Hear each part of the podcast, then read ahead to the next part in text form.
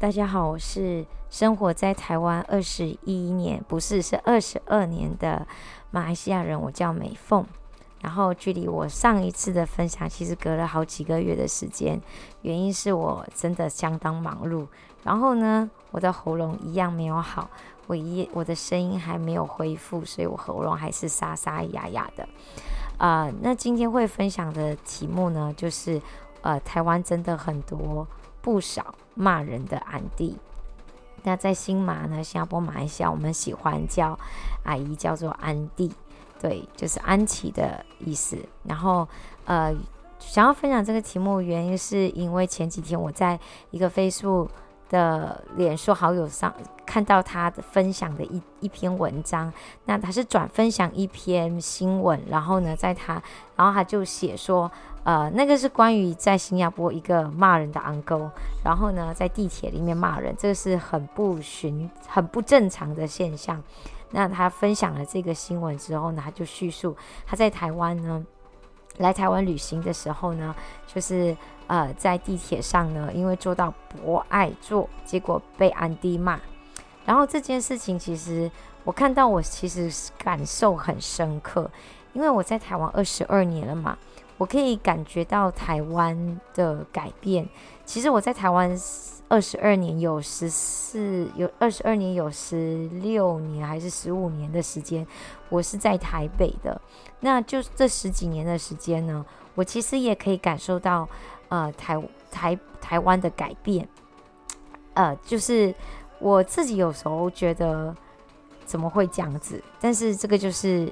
就是改变嘛。那我自己也有很深很好几次，其实蛮多次，就是被骂的经验。然后我觉得，当然当下是很不高兴啊！为什么喜欢骂人就骂人，而且都没有搞清楚状况，想要骂人，想要想要发飙就发飙，这对我来讲是非常不可思议的事。那我之后会分享我后来发现的一个一个一个为什么别人会这样做的秘密。那我先来讲讲我自己的经历好了。那我自己最多次的经历呢，是在我受伤的那一段时间，至少半年多的时间。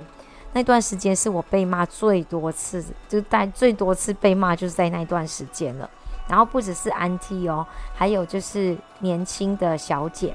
然后呢，还有甚至还有呃很年轻的高的中学生，应该是高中生。那我觉得这种现象，我经常在台北看到，有时候我都觉得已经见怪不怪了。这样就是好像这个是这个城市就是这样。那我的经历是这样，我就是最多次就是在搭那个电梯的时候。那我印象很深刻，有一次就是我那时候很严重的时候呢，我搭电梯。那因为我那个时候非常的严重，我几乎就是走一走，我的筋就会卡住，就是我的脚就会完全卡住，所以我不太能够走正常的人走的路，我一定要走到一边，否则我突然间卡住中间，那个脚不能走路的时候，那是很很会会让人家撞到，或者是会让人家。不方便的，所以我通常都会走，就是无障碍空间，或者是呢，就是排队的时候我也会排，就是那个有轮椅的那一个图样的那那一个排。那我记得有一次呢，我就在排队的时候，而且我走非常慢，因为很多像很多像上班族呢涌到那个电梯那一边，都是很年轻的上班族哦。那我看到很多人，我就我就拉慢角度，我就先让他们走这样子。那我就站在那个有有呃有那个轮椅的那一个图示的那个，诶，我突然间忘记那个叫什么了。那一边，因为我知道我是受伤的人，但是我看不出来，因为我我外我我就是穿一样穿长裤，所以我完全看不出，我外表看不出来有受伤，但其实我受伤很严重。然后我就在那边排队的时候呢，然后有一个女的呢，突然就就冲到我旁边那个一般人站的那一边呢，然后突然间哦，然后呢就挤我，把我挤进去里面，然后呢就开始骂我说：“你为什么挤我？可其实明明是他挤我的。”然后呢，然后我就说：“我没有挤你，是你推我进去的。”然后我因为我我在他推我进去的时候，我不小心碰到他。那这因为是他推我嘛，当然我会碰到是很正常的嘛。结果呢，他就发飙，一直骂，一直骂，一直骂，说你为什么没有排队啊？什么时候？我就很冷，我就说了一下，我现在受伤，我排这里呀、啊，我没有跟你挤啊。那如果你要我先我出去，我让你我让你进去啊。然后呢，他就非常的不爽，我再继续骂，继续骂，继续骂，继续骂。这是第一次，我觉得这是这个是我第一个非常难忘的经验。我我觉得莫名其妙，这个人把我推进去，然后呢让我碰让我碰到了他，然后呢他又来转过来骂我。这是一个非常年轻的人，大概三十左右而已，也许二十，也许三十出而已。然后第二个呢，就是接下来都是安迪。那还有一次呢，就是我那个时候伤还没有全好。我现在，我现在其实也还没有全好。在那个时候呢，我已经过了最关键、最可怕的那一段时间了。那我在，我我完全记得，他是在圆山站。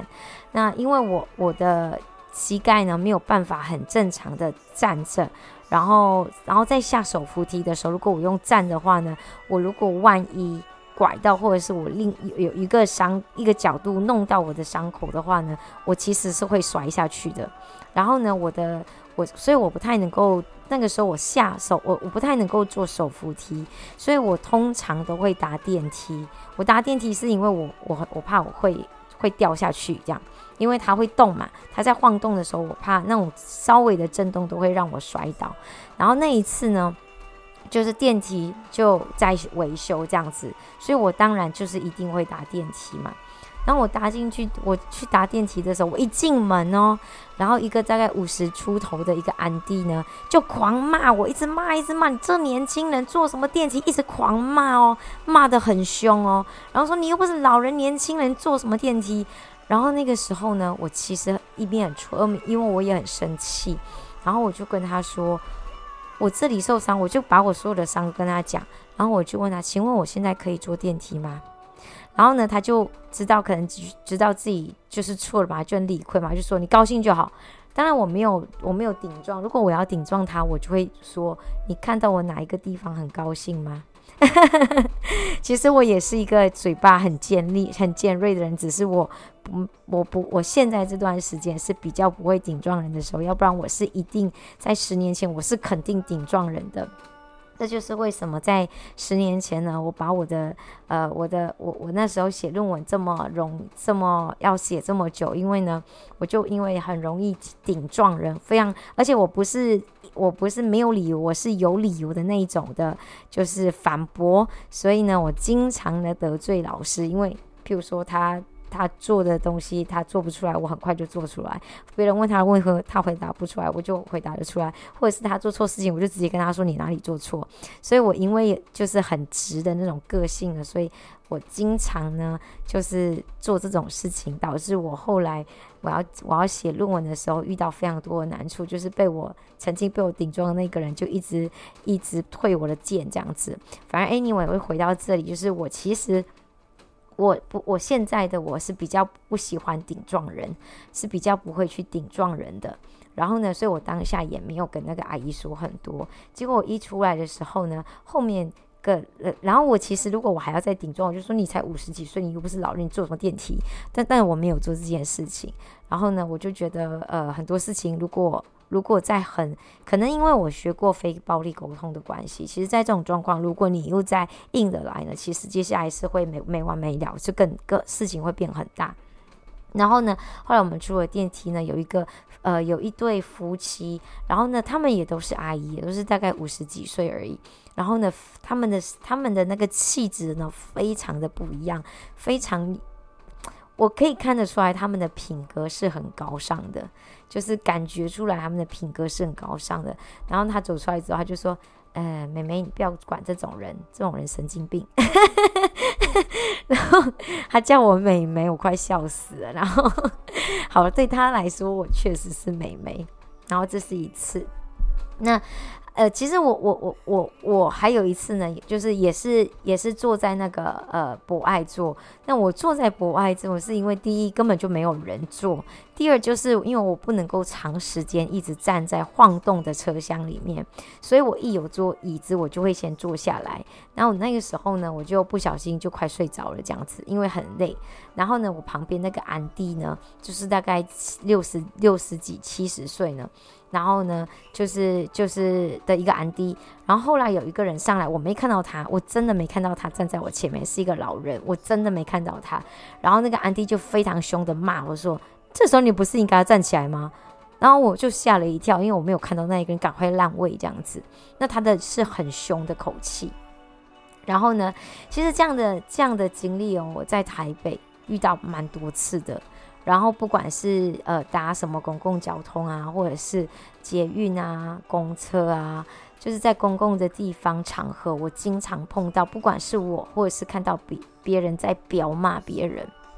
那这种现象呢，我觉得在最近这几年越来越频繁。我记得我在刚来台北的时候。我真的没有看过这样的状状这样的情况诶，可是这几年特别明显，我觉得最近五年六年吧特别明显。那我有一次呢，就是在我后来在飞书上找到了原因。那个时候呢，有一个呃，我也是也是我的脸书好友这样子。那他在网络上呢，就发表了一篇骂人的一些东西，但是那个人不是他认识的人，可我忘记是谁，有可能是政府，有可能是谁，反正就是一个公众人人物，还在骂骂一个人的一些行为，然后我就就在留意下面就留言说，嗯，其实我们你不用那么生气，因为。未必是你想的这样，类似这样子啦。我忘记实际上我写了什么，大概类似这样，就是劝导他，其实未必是这样子，也呃，也许他只是，也许不，他也许我们不知道很多东西。然后呢，这个人呢，他就回我非常凶的语气话，就是说这是我，就是干你屁事，然后这是我的自由，我的言论自由等等，我想骂人我就骂人，类似这样子。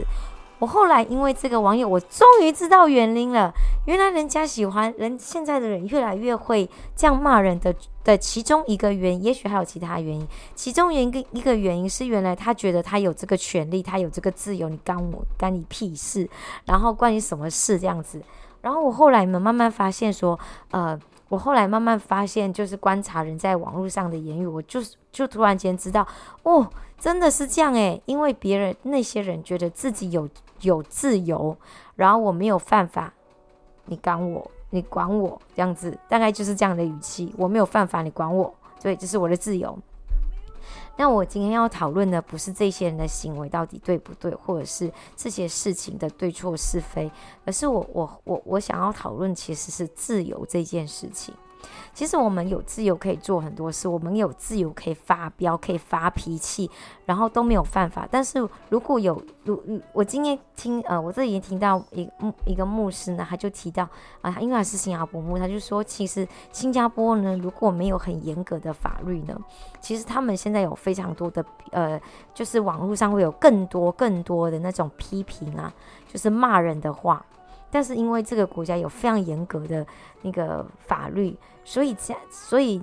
大大的减少了很多这样的事情。那其实我我我我自己啦，我自己没有任何的嗯政治立场，但是有一些东西，我觉得我觉得被我们用成很极端，譬如说像自由言论自由这件事好了。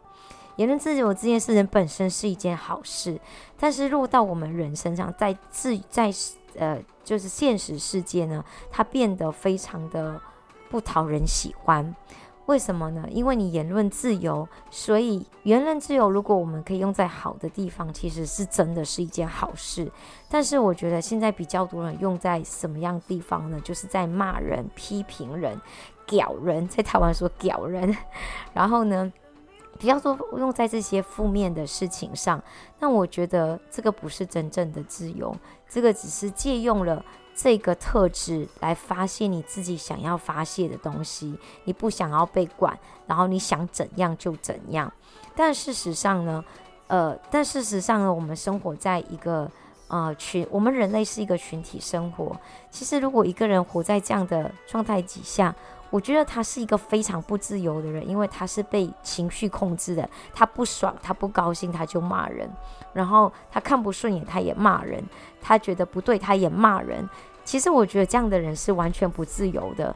他们他的人生，他所有的决定是完全被自己的情绪控制的。看起来他好像很自由，对啊，我言论自由怎样？但实际上这个人一点都不自由。你怎么会被自己的情绪控制，而想不到说这些事情是不对？就像我们对于小孩子，如果小孩子随便骂人，我们是如果大人是不是给他骂骂骂下去，或是甚至给他打下去了，对不对？但其实，当对当但随着年纪越来越大的时候，我们就开始会利用这些东西，然后来作为我们自己的用途，就这样用利用言言论自由来发泄我们自己的情绪。那我自己吼，我自己本身啊，并没有十分的同意言论自由这件事情，原因不是原因，就是因为这一个，就是我觉得人类还没有够智慧去应用这个权利。所以我觉得，像我觉得新加坡，我我确实觉得新加坡是一个非常治治理非常好的一个国家，因为他们太不自由了，他们有太多太多的国家规定，可是这个国家就变得非常的，就变得比较和谐，变得比较没有让我觉得很不舒很不舒服这样子。这样不知道有没有表达得意，反正这个国家就变得非常有有秩序。对，我之前看到一个新闻说，那边有一个叫有一个网红，他好像是因为就是那个好像是他是一个 IG 网红，一个男的，然后我忘记他叫什么名字。我看到这个文章，他说他因为拍了很多赤裸的那个照片上传，结果他被他被罚，我忘了是要。要要入监狱还是要呃罚钱？反正他就是被罚，有可能入监狱，有可能是被罚钱，可能是被罚很多钱那一种。这件事情就让我也很有感受，就是很多人说，哎，我有自由，我想要露，我要我想要露，我只要不不露点的话，关你屁事。这个是很多人就是很就是很常会有你会看到的一种态度。可是其实你想想哦，如果每一个人都这样子一直露啊，对现在的小孩子。哇！一上网就看到这些，会产生什么样的社会反应？那我觉得很多人很多时候人在就就是滥用这个自由的权利的时候，我们没有想到别人的时候呢，就是这个这个社会会变得很很奇怪。就想想，如果我十年后啊，我如果有一天回去离开了台湾，然后再回来，结果每一个人都变成这样，不爽就骂人，不爽哇，这个骂人啊，还是好，还是还是很轻微的事情哇，不不爽就打人骂杀人就就就是严重的事情了，这是会会会很严重的一些事情这样。然后甚至甚至骂人也会伤害别人啊，就是在心理上伤害别人。这种心理上的伤害啊，不比就是肉体上的伤害还要轻，对，有时候是更严重的。那我觉得，我我自己觉得，在人还没有这样的智慧的时候呢，其实有太多的自由真的不是一件好事。我反而觉得，我现在我以前很讨厌新加坡，讲实话，我以前是一个。呃，主要是因为我我我以前啊，常听到别人说新加坡人看不起我们这些呃我们这个国家的人、啊。当然我我那个时候也不知道是不是真的，但是但是呢，就是之前会有一些刻板印象，在我很小很小的时候，就是在还呃高中以前的时候。那其实我后来慢慢发现，我其实很欣赏这个国家，这个这个国家领导人很有远见，就是在很多的事情上他们是不自由的，可是他们的不自由反而造成这个社会更加的和谐，比较不会不不会有很多的犯罪案。在台湾二十四小时的新闻啊，常常看到那种报道那种什么在骂别人啊、吵架的新闻啊，然后其实我觉得这种东西哦是一个。是一个让这个社会更加容易爆发情绪问题的一个主要的原因之一，因为他一直在报道这些，二十四小时在报道，所以人的心里是，反正这是我的权利，我想怎样我就怎样。那可是其实，其实你在在在新加坡，或者是在其我也也许还有很多很多国家也是这样，就是但是我自己比较熟悉的是新加坡，因为我就住在新加坡附近。然后呢，但这个国家是很和谐，就是相对来讲社会上是比较和谐、比较和平的，不太很多这种事情的发生。但我觉得主要的原因是因为他们很多事情呢的的自由性没有这么高。那其实我觉得这是一个作为一个领导人很有智慧的一个一个手一个一个方法，就是在治理一个国家的一个很好的方法。哇，如果这么小的国家，每个人想要干嘛，想要讲什么就讲什么，哇，这个这这个国家就大乱了这样子。那讲到这里呢，我还是必须强调，我对于。我对于政治没有任何的立场。我觉得每一种政治意识的抬头都是一件很好，它的起出发点都是非常好的。它不好是原因，人使用的使用这些东西的人，在应用这些人出了一些问题。就像言论自由啊，我我真的觉得，如果我们是有我们是有足够的智慧。是有足够的，在有足够的群体意识的话，其实这个是一个对我们来讲是一个很很好很好的一件事情。但是当我们没有足够的智慧的时候，或者是我们不够成熟，或者是我们呢，呃，没有群体意识的时候，滥用这些权利就会变得非常的可怕。当然。呃，我现在像我现在在台湾生台北生活这么久之后呢，很多时候我就会变得格外小心。譬如说，你不要随便碰到别人啊，或者是说，呃，像我有时候呃做博爱做，或者是做什么，我就故意演的好像我。我真的受伤很严重，可是其实我真的，我其实可以不需要这样，就是我认为我受伤就受伤，不需要演给人家，可是我就会故意演给别人看，因为就会就是以防有一些人觉得，哼，我有自由骂你啊，怎样，我就骂你这样子。其实我觉得这个是一个很可悲的现象啊，老实讲。然后我今天分享这个呢，也没有要批评，也没有要论断什么，就是很单纯的分享我自己个人的经验跟看法。我觉得我们每一个人呢，真的很需要智慧。会，然后呢，我觉得真正的智慧不是来自于学校你读了多少书，或者是学术学术都有有多多怎样怎样怎样。像我有一个学有一个学生的家长啊，是大学教授，可是呢，就是喜欢用这种威胁、这种言语啊、这种这种态度啊，就是呃，来来来来讲事情。那我觉得这个跟真的跟跟自己的学历。完全没有关系。然后智慧呢，来自哪里呢？我觉得当然有很多人说，哎，智慧来自于长时间的经历啊什么。其实我不觉得。你看，像那种五十几岁的人、六十几岁的人，好在还在公共场合想骂人就骂人，他们的经历没有比人多吗？他们的经历肯定比别人还要多，肯定比我多。但他们还是这样做，哎，所以代表其实经验不等于智慧。但我确实觉得，作为有智，就是追求智慧呢，比追求聪明还要更加的重要。聪明可以让我们自己变得很大，但是智慧可以让自己变很好之外，也别人也得到益处。那这是我今天的分享，我叫美凤。